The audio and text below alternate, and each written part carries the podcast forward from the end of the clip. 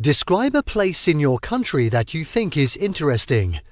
You should say where it is, how you knew it, what special features it has, and explain why you think it is interesting.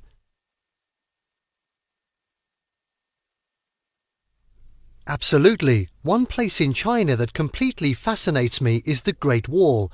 It's located in the northern part of China, running from east to west. I first heard about it in our history lessons back in primary school, and my interest grew when I saw it on a TV documentary. The Great Wall has several unique features.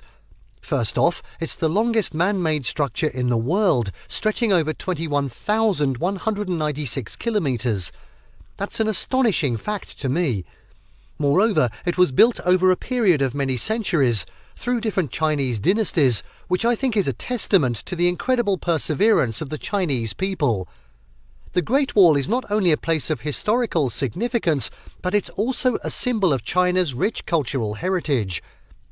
I guess the reason why I'm so interested in the Great Wall mainly lies in its historical and cultural significance.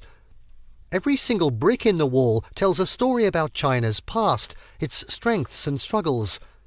It symbolizes the spirit of unity and perseverance, traits that resonate with me deeply as a Chinese student. Moreover, I'm always amazed by the fact that it was built without the aid of modern machinery. This makes me curious and eager to learn more about the techniques that were used back then.